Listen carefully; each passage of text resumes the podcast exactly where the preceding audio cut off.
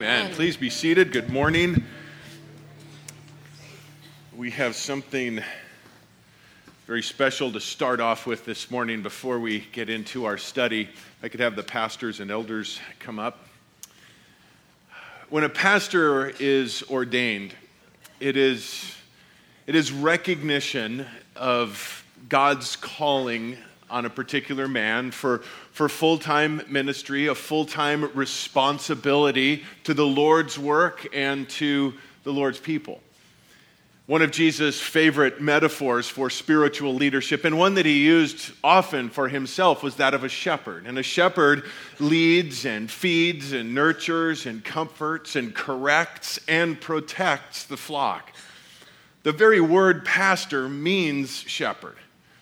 And Peter says it this way in 1 Peter chapter 5 I exhort the elders among you, shepherd the flock of God, exercising oversight not under compulsion, but voluntarily, according to the will of God, not for sordid gain, but with eagerness, nor yet as lording it over those allotted to your charge, but proving to be examples to the flock. And when the chief shepherd appears, you will receive the unfading crown of glory recognition, recognizing the calling on an individual's life, and also identification, identifying as pastors, elders, and as the body of believers here at Calvary Chapel Surprise, identifying with this man as a pastor, and we see the calling. We see the convictions, and we come alongside and commend him for public leadership and ministry. Well, it is my pleasure to tell you this morning and invite you to be a part of the ordination of Pastor Don Aldana.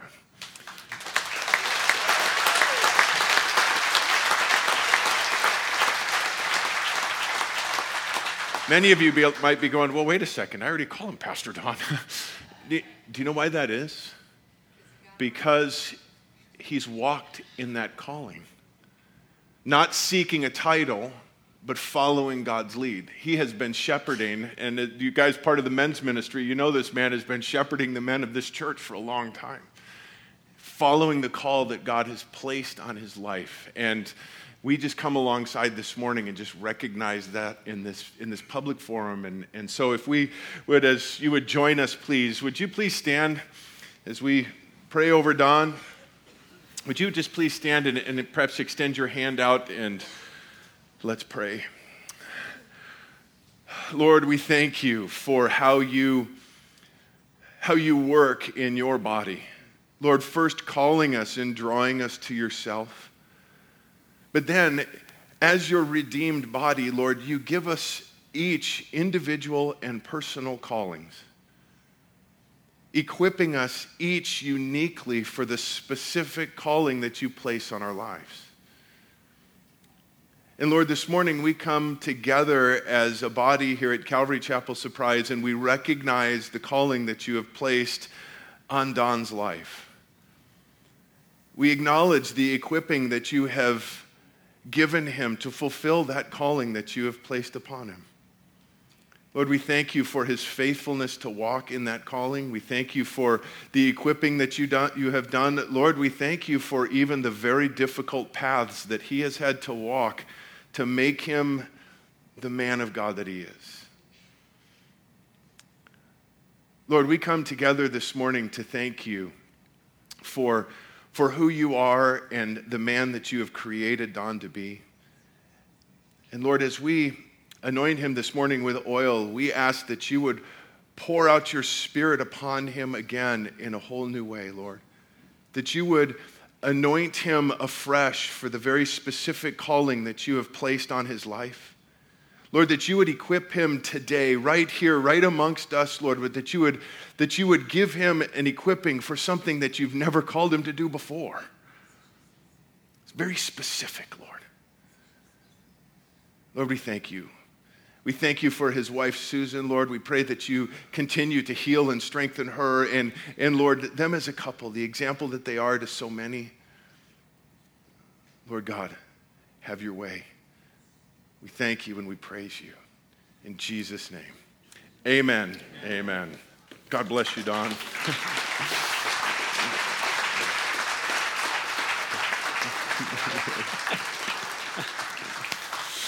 Say hi to everybody again as you sit down.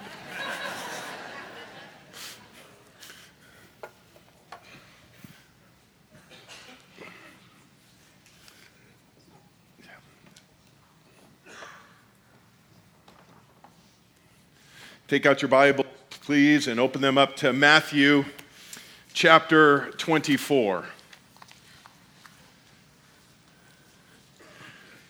Matthew 24. We continue our study together of Matthew's record of the Lord Jesus' life. And last couple of weeks, we've been looking at this interaction between Jesus and his disciples very personally on the Mount of Olives. We look at it, we call it the, the Olivet Discourse. And what kind of kicked off the whole discussion, if you'll remember, back in verse 3, the disciples asked him, When will these things happen? And what will be the sign of your coming and the end of the age? We can look at that as three questions, as we've said, or basically three parts to the same question what got the whole thing started was Jesus saying, as they were, they were commenting and marveling on the temple, he said, Not one stone will be left upon another. They will all be torn down. And they said, what will, what, what's, When is that going to happen? What will be the, the sign of your coming and the end of the age? What they're asking about is when is an event going to take place, an event that is spoken of throughout the Old Testament and even into the New Testament, event, a, a time that is called the day of the Lord. That is the under, undergirding of their question. When is the day of the Lord going to take place? The day of the Lord, as spoken of again in the Old Testament, and uh, is a time, a span of time when God is going to personally intervene in history to accomplish specific aspects of his purpose and his plan. That it's very clear that this is a time that is coming. Isaiah speaks of this time. Isaiah chapter 2. This time that, that, that begins with, with, a, with an event and, and carries through these, the tribulation and into the millennial reign of Christ. Isaiah, hundreds of years before Jesus, speaks of it verse 2 of chapter 2, it says, Now it will come about in the last days, the day of the Lord, the mountain of the house of the Lord will be established as the chief of the mountains and will be raised above the hills, and all the nations will stream to it. And many peoples will come and say, Come, let us go out to the mountain of the Lord, to, stay, to the house of God, the God of Jacob, that he, Jesus, may teach us concerning his ways, that we may walk in his paths. For the law will go forth from Zion, and the word of the Lord from Jerusalem, and he will judge between the nations, and will render decisions for many peoples. And they will hammer their swords into plowshares, and their spears into pruning hooks. Nation will not lift up sword against nation, and never again will they learn war. Isaiah is pointing to this culmination of the day of the Lord for the millennial thousand year reign of Christ, where he will rule and reign on the earth from Jerusalem the nations coming to him, following his law. No more war. But Isaiah points also to a preceding time frame before this millennial reign in chapter 2, beginning in verse 12. For the Lord of hosts will have a day of reckoning against everyone who is proud and lofty, against everyone who is lifted up, that he may be abased. And he goes on for several verses after that to speak of the fact that no one will be exempt the pride of man will be humbled, and the loftiness of men will be abased, and the Lord alone will be exalted in that day. But idols will completely vanish. Men will go into caves and, and rocks and into holes in the ground before the terror of the Lord and the splendor of his majesty when he arises to make the earth tremble speaking of a day when the Lord reveals himself to the world and people seeing his glory and his holiness and his majesty, instead of humbling themselves, try to flee from his holiness. John talks about that very time in Revelation chapter 6 when he said, And they said to the mountains and the rocks, Fall on us, hide us from the presence who's him, from him who sits on the throne and from the wrath of the Lamb of God. Isaiah speaks of this time spoken of in the book of Revelation, a time of great tribulation, followed by the millennial reign of Christ. We've been looking at this in Matthew's account here, the, the, the, the record that we've, the last couple of weeks, the tribulation period. We've been talking about that, and we mentioned last week. We stopped at the halfway point in our discussion last week. There is an event that takes place that cuts the seven year tribulation period in half. Jesus alludes to it as we begin our study today in verse 15, Matthew 24. Therefore, when you see the abomination of desolation, which was spoken of through Daniel the prophet, standing in the holy place, let the reader understand. Jesus speaks to a specific thing that is spoken of in the book of Daniel. And it is spoken of for us, it's recorded for us by Daniel, Daniel chapter 9, beginning in verse 24. This is what Jesus is referring to in our verse here today. 70 weeks, it says, have been decreed for your people and your holy city to finish the transgression, to make an end of sin, to make atonement for iniquity, to bring in everlasting righteousness, to seal up the vision of prophecy, and to anoint the most holy place. 70 weeks set aside for the Jews and for Jerusalem, your people and your holy city. He says, You are to know and discern, understand that from the issuing of the decree to rebuild Jerusalem until Messiah the Prince, there will be seven weeks and 62 weeks, a total of 69 weeks. It will be rebuilt again with Plaza Moat, even in times of distress. Then, after the 62 weeks, the Messiah will be cut off, having nothing, and the people of the prince who will come to will destroy the city and the sanctuary, and it will come with an end will come with a flood, even to the end. There will be war, desolations are determined. Daniel is speaking of this time. 70 weeks have been decreed. And we spoke of that time frame in that a couple of weeks ago. If you missed it, we do have it up on our website under our, our recommended page. If you go to that, you can see that when we looked at this because it's, it's, it's fascinating when we look at this prophecy of Daniel.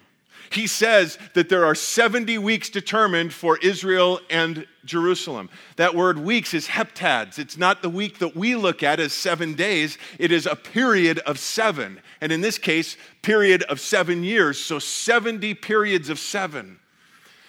It tells us after 69 weeks, the Messiah will be cut off. And we went through that step by step to show that the very day that Jesus rode in on his donkey was, was prophesied that very day. Well, we look at this now that 69 weeks have then been fulfilled based on what we look at here, but there's still one week left, one period of seven years. And the Jews and the disciples at the time, when they looked at this, at this prophecy, they thought again it was going to happen in rapid succession. But after the Messiah, Jesus, cut off, crucified, dead, and buried, rose again, there's a pause button that's been hit. And that is the church age, as we've been discussing. We talked last week that, that we as the church, they looked at it, they looked at it from one direction and saw these two mountain peaks right next to each other. But when you step off to the side, there's a time frame in between, the time of the church. And when the church is raptured out and taken up, the, the, the, the clock will begin again shortly after that. Daniel chapter 9, what takes place in that last year? It tells us, verse 27, and he will make a firm covenant with many for one week but in the middle of the week, he will put a stop to the sacrifice and grain offering, and on the wing of the abomination will come one who makes desolate. Even until a complete destruction, one that is decreed, is poured out on the one who makes desolate. So, what does that mean? There's one coming, the Antichrist.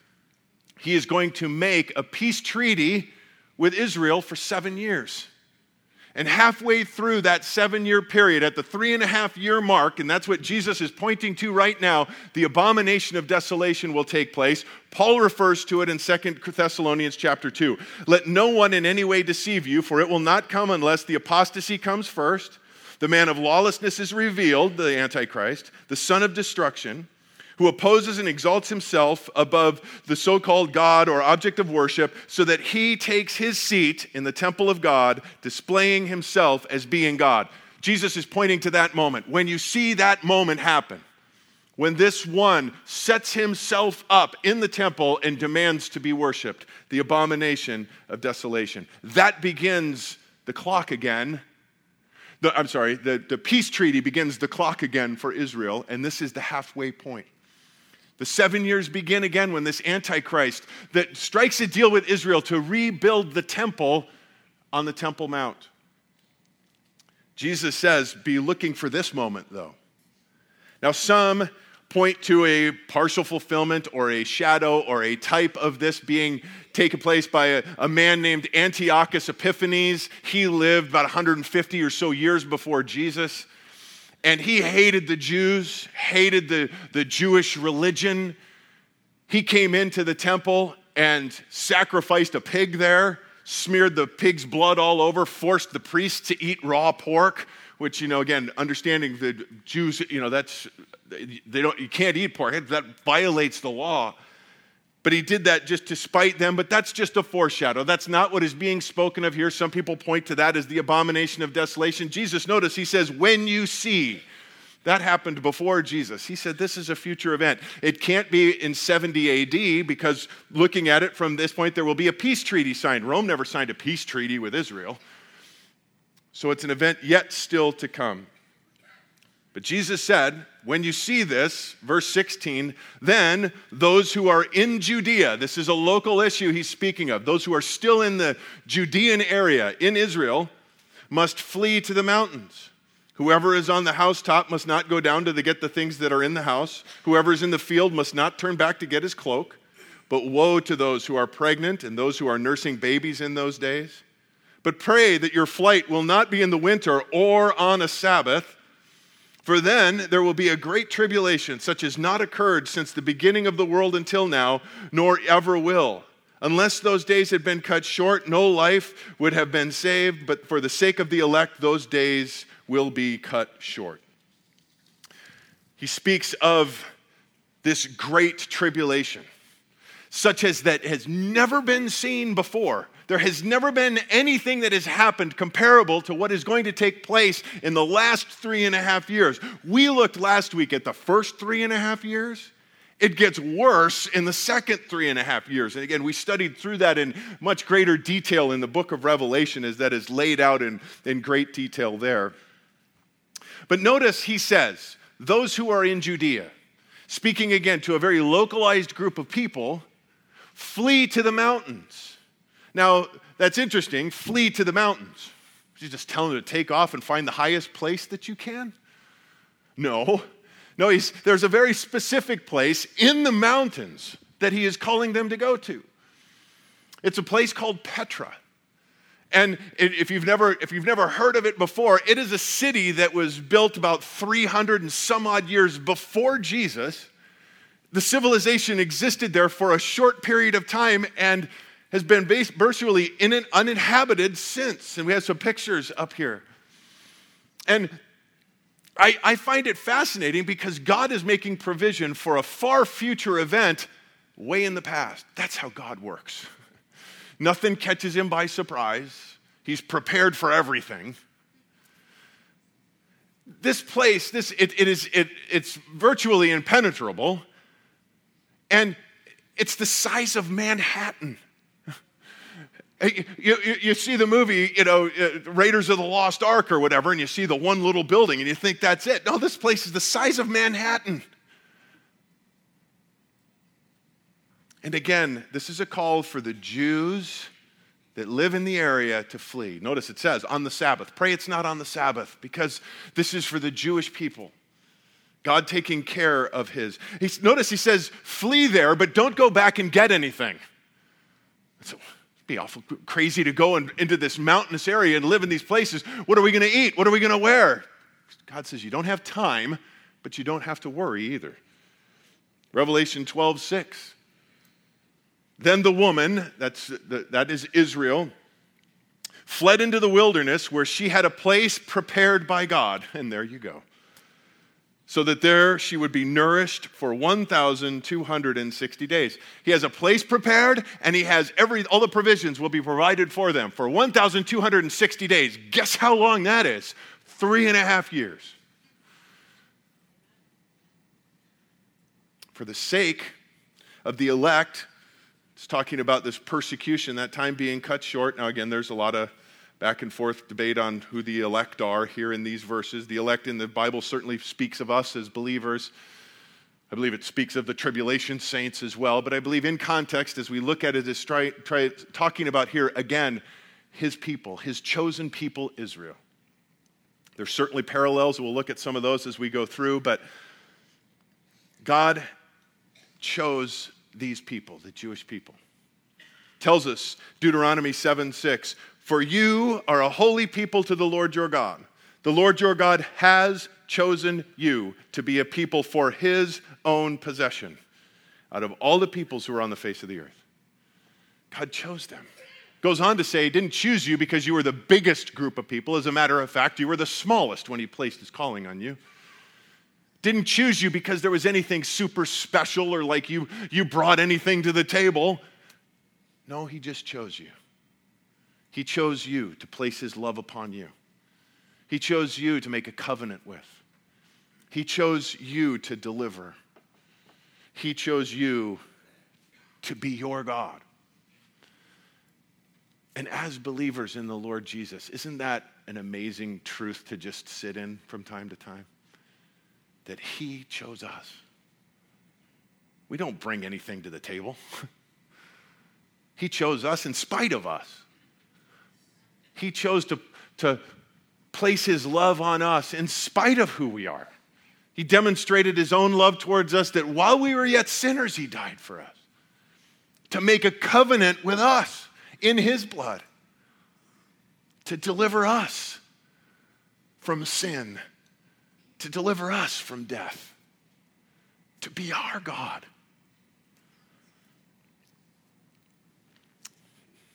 It's a good thing to be chosen by God.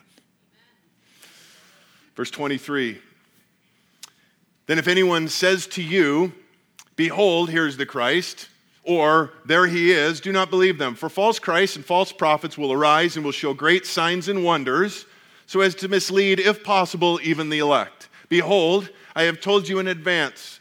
So if they say to you, Behold, he is in the wilderness, do not go out. Or behold, he is in the inner rooms, do not believe them. Remember, the question has been asked to them what will be the sign of your coming in the end of the age. And he continues to tell them, okay, I, he hasn't gone to the sign yet, but he keeps saying, beware of this. Watch out for this. These things are going to happen, but that's not it. And here again, he speaks of false Christs, those that are claiming to be the Messiah and are not, those that are false prophets. He's saying, don't be deceived. If they say, hey, the Messiah, he's out in the wilderness or he's back in this secret room, he says, don't believe them. They'll perform signs and wonders. And that's not sleight of hand like, like Bill showed us earlier, and we'll show some more tonight. We're not talking that. We're talking satanic inspired signs and wonders that appear to be miraculous. So convincing that it says, if it were possible for the elect to be deceived, even that could happen.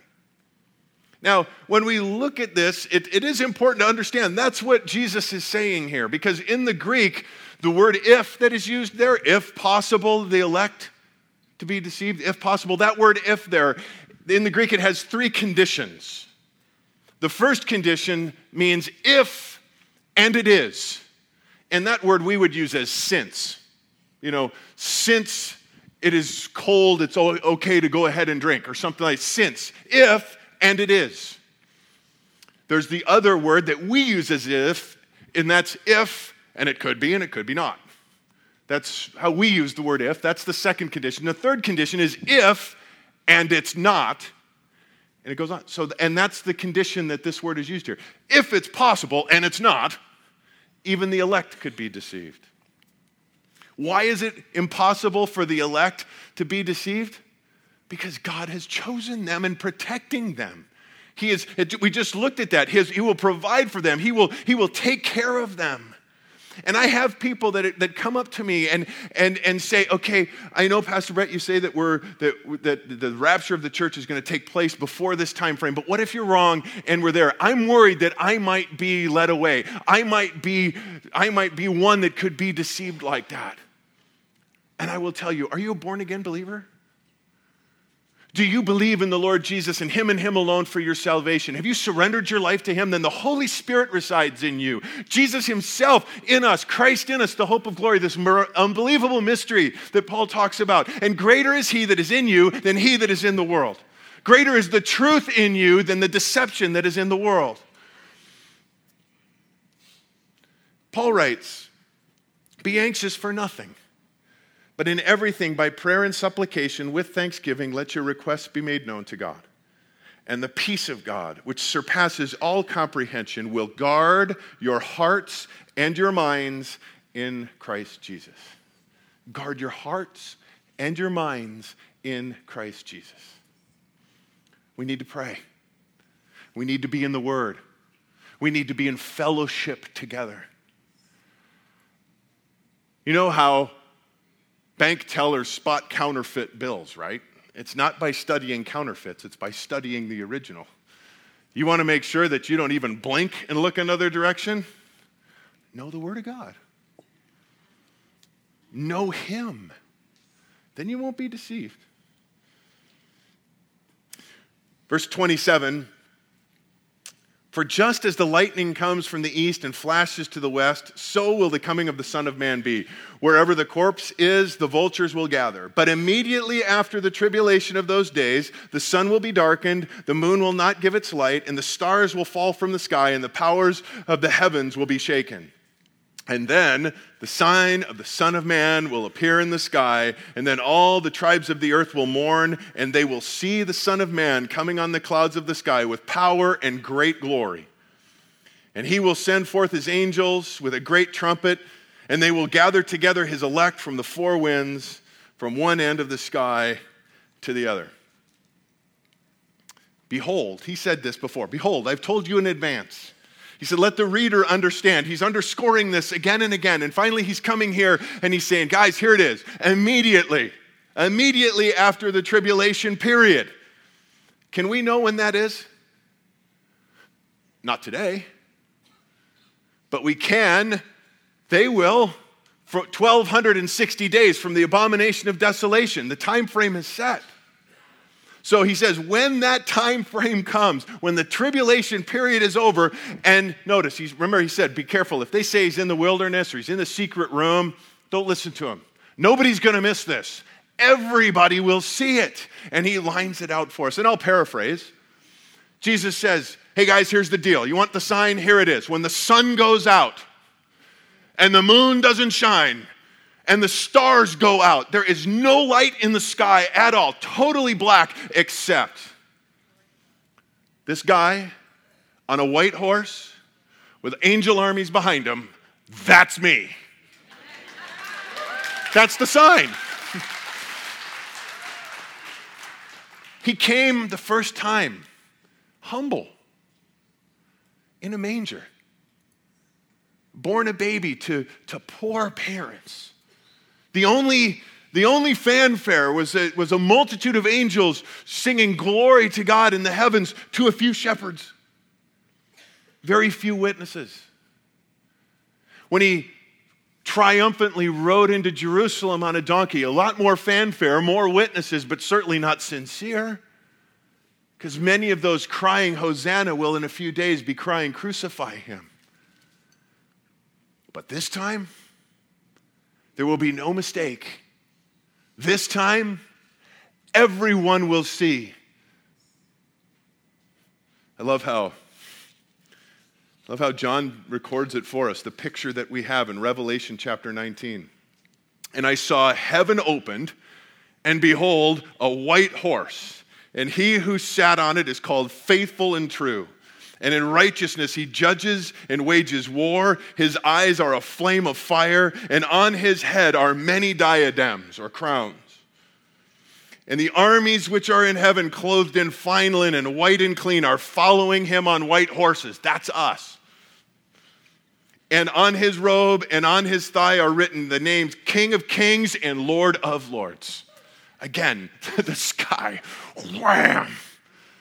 And there he is on Air Horse One, ready to come down and us following him. There will be no mistake. There will be no mistake. Jesus said, Learn, verse 32. Learn the parable of the fig tree. When its branch has already become tender and puts forth its leaves, you know that summer is near. So too, when you see all these things, recognize that he is near right at the door.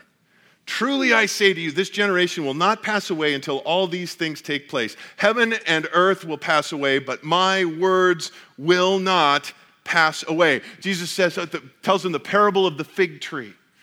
And many people draw conclusions because it's a fig tree, and the fig tree is used many times in the Old Testament to, to refer to Israel. Okay, so notice then when the fig tree gets, gets ripe and, and ready, okay, well, that must mean the birth of, of Israel again as a nation and drawing all the sorts of, and that might be it. I, I, I kind of look at just exactly what he said. He says, when, when, you, when a tree and its branch is ready and, and it becomes tender, know that summer is near. It's kind of like with us. When you see all the Christmas decorations and everything coming out at Walmart, you know that Labor Day is right around the corner. and, and so to be ready, behold, he said, I told you in advance. Let the reader understand this. I think his point is to see it, to recognize it, and not to get into a panic about it, but to look up. To be ready. As a matter of fact, that's exactly what he says in Luke 21 28, the, re- the same record of this event in Luke's gospel. But when these things begin to take place, straighten up, lift up your heads, because your redemption is drawing nigh. We look at all of the things that are going on in the world around us, this chaos, this craziness. And we can get caught up and all wrapped up in it, or we can look up and say, Maranatha, come, Lord Jesus, and be ready. Interesting, this, this, these few verses right here caused a lot of people to kind of go in a lot of crazy directions. Can I mention the whole idea of the fig tree and then this verse, verse 34 truly I say to you, this generation will not pass away. That word generation, just like most words in any language, has more than one meaning. And it can mean an age or a, a group of people that share the same time frame. I mean, that's, that's kind of how we look at that as a, as a generation, this generation of people. That's what it can mean. And so many people have looked at this and said, okay, what Jesus is saying is that the people that are alive at the time when the branch starts to bud, they're going to be alive at the beginning and they're going to see it through to the end. And that could be what it means. But because that's what people insist it means, they start saying, okay, so if Israel was born again in 1948, that's got to be the, the day. So what's a generation? Well, it says in the book of Exodus that, that when the children of Israel were going through the, the wilderness and they came to the promised land and then they didn't go in because of their lack of faith, God said, This generation will die out before you go in. And that was 40 years. So 40 years. Okay, 1948, 1988. A guy actually wrote a book, 88 Reasons Why Jesus is Coming in 1988. Oops. Okay, well, if that's not it, it says, it says in Genesis that, that when Jacob went to Egypt, and the, and the Jewish people, then the, nation started to grow there, that the, it would be 400 years later that, that they would be taken out, that God would deliver them. And it says to that that in the fourth generation, so generation 100 years, so the second printing is probably going to be 88 reasons he's coming in 2048, I don't know.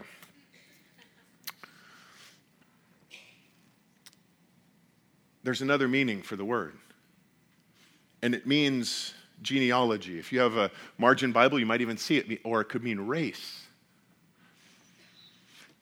A group of people, a nation. The Jewish people, Israel. You know, there's a thing in, in the history of the church that has been a black mark on the church for know, a lot of the church for a lot of the time. And it's known as replacement theology. And what that says is that the church has replaced Israel as God's chosen people. And before 1948, you go back 100 years, somebody standing up could make a pretty convincing argument because Israel isn't even a country anymore. There is no, pl- there is no such place as Israel, it's gone. And that happened because back after, after this whole revolt of the Jewish people against Rome, and they came in and they drove them out and they spread them out, the diaspora dispersed all over, the Romans changed the name of Israel to Palestine. You know why they did that? Just to turn the knife a little bit more, they named it after their arch enemies, the Philistines. They named it Palestine. And that's what it was called for, for a long time. And people still try to insist on calling it that today. The Romans did that. I find it ironic. You can go to Israel today and get a Jewish tour guide to take you through Roman ruins. That's kind of cool. But anyway, throughout history, throughout history, there has never been a people that has been more persecuted than the Jews. Throughout history, there has never been a group of people that has been more targeted for extinction than the Jews. But yet they still survive and thrive. Why? Because they're God's chosen people. That's why. All the way back, Genesis 17, 7. I will establish my covenant between me and you and your descendants after you throughout their generations for an everlasting covenant to be God to you and to your descendants after you. An everlasting covenant. Jesus says, Heaven and earth will pass away, but my words will not pass away. Guys, Israel is real.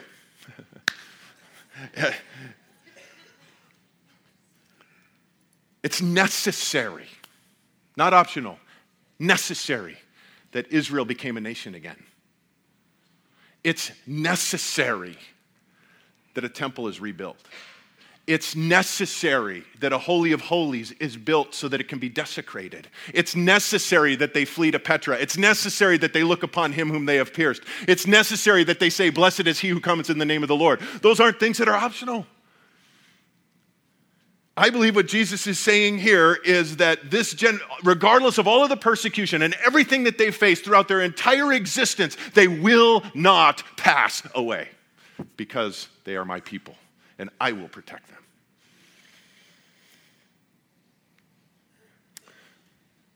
Verse 36 But of that day and hour no one knows, not even the angels of heaven or the Son, but the Father alone. For the coming of the Son of Man will be just like the days of Noah. For as in those days before the flood, they were eating and drinking, marrying and giving in marriage until the day that Noah entered the ark. And they did not understand until the flood came and took them all away. So will the coming of the Son of Man be. Then there will be two men in the field, one will be taken and one will be left. Two women will be grinding at the mill, one taken and one will be left. But of that day, of that day, do we, what day, an hour, what is he speaking of? Well, again, talking of this, we were in the beginning, the day of the Lord. A, a span of time when God will personally intervene in history. A time when, when he will accomplish specific aspects of his purpose and his plan personally. Now, he's been talking about a specific event, a moment when he comes again. And up in the sky, everyone sees him. But it's interesting, again, as we look at and we study the language that this was written in. There's a key word that we just read over just like any other word, but we can't. We have to pause for a second, and it's the first word of verse 36, and it's the word but. It's the Greek word, actually, two words, peri de. And it means, and it carries with it the assumption of an introduction of a new subject. What do I mean? Example 1 Corinthians. Paul, writing to the church in Corinth, chapter 7, finishes speaking about marriage. Chapter 8 begins now, peri de, concerning those things sacrificed to idols, changing the subject. Verse 11, he's, or chapter 11, he's finishing speaking up, talking about the Lord's Supper. Chapter 12, verse 1, now, peri de, concerning spiritual gifts. He's changing subjects. Here we see Matthew, Jesus speaking of his second coming, that time when he will come again to rule and to reign, to begin the millennial reign. But, peri de, of that day and hour. Jesus coming into this focus, but now he's backing up and taking a look at the whole time span again. That day and hour when this whole thing gets kicked off. We speak of, and whether, whether you believe in the pre tribulation rapture, mid trib, post trib rapture, if you believe in the rapture of the church where Jesus comes back for his bride, we understand that there are still two comings yet for Jesus. First, he comes for his bride. He comes for his church. He does not come all the way back. He, he stops in the clouds and we go to meet him there in the air. The rest of the world isn't going to see that. They're just going to wonder where we went. But the first time he comes, he comes for his church. The second time, he comes with his church. And that's what we've just been looking at when he comes back to rule and reign, and we follow him on our horses, and we come back and rule and reign with him. And Jesus again saying that as we look back at this picture, that, that this will all get kicked off in the, and it will be like, notice, he says, for the coming of the Son of Man will be just like the days of Noah. The days of Noah. What, what, what is he speaking of there? Well, some point to the wickedness of the day of Noah. The fact that, that immorality and violence continued to increase, and, the, and instead of the culture pushing back on it, the culture just embraced it. And it got more evil and more wicked and more violent. And we could certainly relate to that. But again, I don't believe that's at all the point. I believe the point, again, is that because Jesus isn't speaking of the violence here, he's talking about the normal everyday life that's going on eating and drinking and marrying and giving in marriage and just life going on as normal. And nobody understood it. Nobody got it until, until the flood came. Two men working, one taken, the other left. Two women working, one taken, the other left. That word taken, again, interesting, understand the Greek word there, paralambano. And it literally means to take one's to yourself. It literally means to take, to join one to yourself. It's the same word Jesus uses in John 14. Do not let your heart be troubled. Believe in God, believe also in me. In my Father's house are many dwelling places. If it were not so, I would have told you. For I go to prepare a place for you. If I go and prepare a place for you, I will come again and receive, paralambano, you to myself. That there I am there you may be also. He comes for his church, he comes back for us. Why is this important? Why do I why do I why am I so passionate about this? Because Jesus says in verse 42, therefore, be on the alert. For you do not know which day your Lord is coming. There's something that can get lost a lot in in life. Something that can get lost a lot, even in the life of the church, and that is the imminent return of the Lord Jesus. That he could come back at any moment. Do you believe that at any time Jesus could come back? Do you really believe that? Well, if you do, let me ask a question Does your life reflect it? Do you live a life every day as though you think he could come back at any moment? I know we'd all like to say, yes, yes, that's it.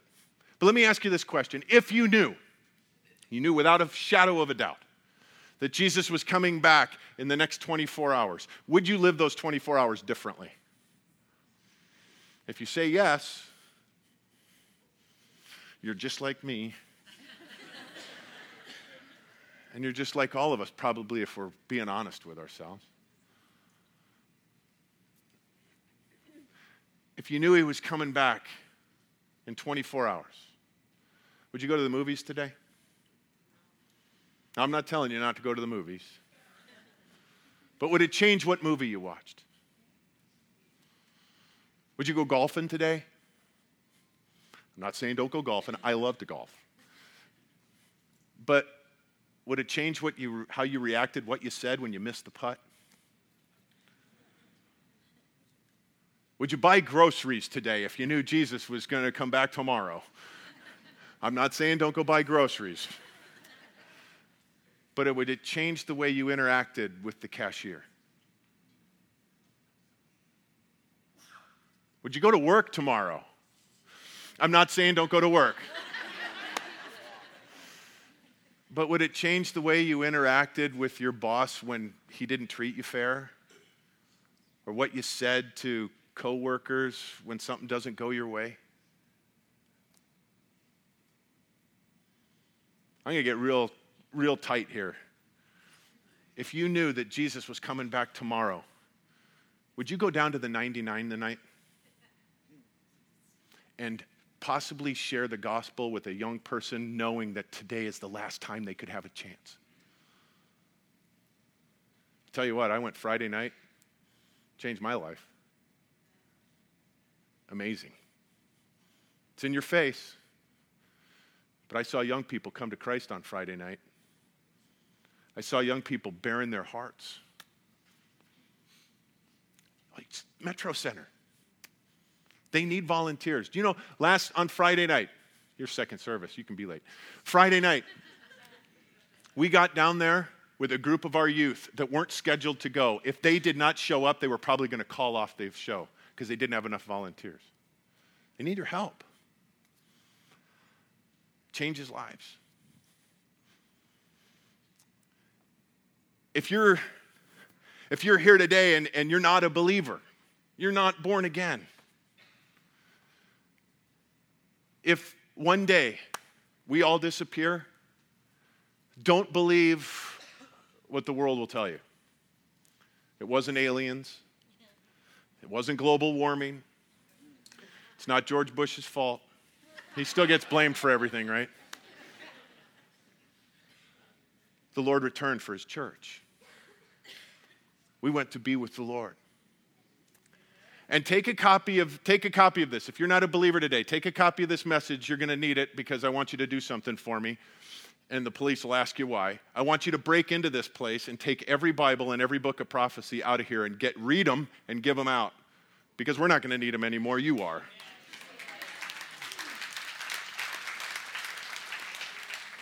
But i have a much better idea. Why don't you join us? There's only one way Jesus said, I'm the way, the truth, and the life. No one comes to the Father except through me. There's only one way to be, to be a part of the body of Christ, to be the bride of Christ, and that is to receive the free gift of salvation that He purchased for you. He died in your place on the cross. He stepped out of heaven, He lived a perfect, sinless life, and He died in your place to pay the penalty for your sin. That's how much He loves you, but He will not force that on you. You have to receive it. You have to surrender to Him. You have to confess your sin you have to repent, which means you turn from your sin and you turn to Him, receive the free gift of salvation. And then you can know when all of this stuff starts unwinding, you think it's crazy now, it's about to get nuts. But you can know that your eternity is secure. I want to give you an opportunity to pray right now to ask the Lord into your life. Would you bow your heads with me, please?